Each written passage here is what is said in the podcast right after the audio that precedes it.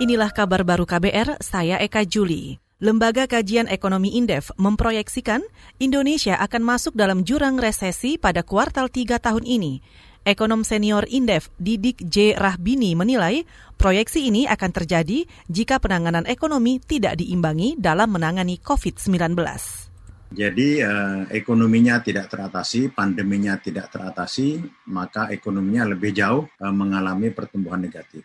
Nah sekarang posisinya adalah kebijakan penanganan pandemi ini diserahkan ke pemerintah daerah yang sebenarnya sumber dayanya tidak banyak.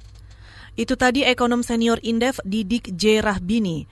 Badan Pusat Statistik BPS pekan ini mencatat pertumbuhan ekonomi Indonesia kuartal 2 2020 terkontraksi atau minus 5,32 persen secara tahunan dibanding periode yang sama tahun lalu. Sedangkan dibanding kuartal sebelumnya, pertumbuhan ekonomi mengalami kontraksi minus 4,19. Kepala BPS Suharyanto mengatakan, kontraksi ini merupakan dampak pandemi COVID-19. Di Asia, sejumlah negara sudah masuk resesi seperti Singapura, Korea Selatan, dan Filipina. Saudara Presiden Joko Widodo bakal segera mencabut keputusan Presiden atau Kepres tentang pemberhentian secara tidak hormat Evi Novida Ginting dari jabatan anggota KPU periode 2017-2022.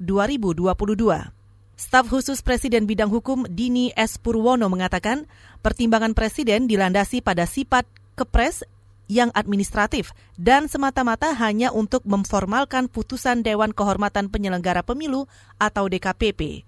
Presiden juga mempertimbangkan PT UN sudah memeriksa substansi perkara, termasuk putusan DKPP terhadap Evi Novida Ginting dan memutuskan untuk membatalkan pemberhentian itu. Sebelumnya, Novida dipecat dari jabatannya sebagai anggota KPU oleh Dewan Kehormatan Penyelenggara Pemilu atau DKPP terkait kasus perselisihan perolehan suara calon anggota DPRD Provinsi Kalimantan Barat, daerah pemilihan Kalimantan Barat 6 dari Partai Gerindra. Beralih ke informasi lain, platform jejaring sosial Facebook untuk pertama kalinya menghapus postingan Presiden Amerika Serikat Donald Trump karena dianggap melanggar kebijakan misinformasi tentang COVID-19. Dalam postingan video wawancaranya dengan Fox News, Trump secara keliru mengklaim bahwa anak-anak hampir kebal dari COVID-19. Padahal sejumlah badan penelitian menyampaikan anak-anak dapat menularkan COVID-19 seperti orang lain.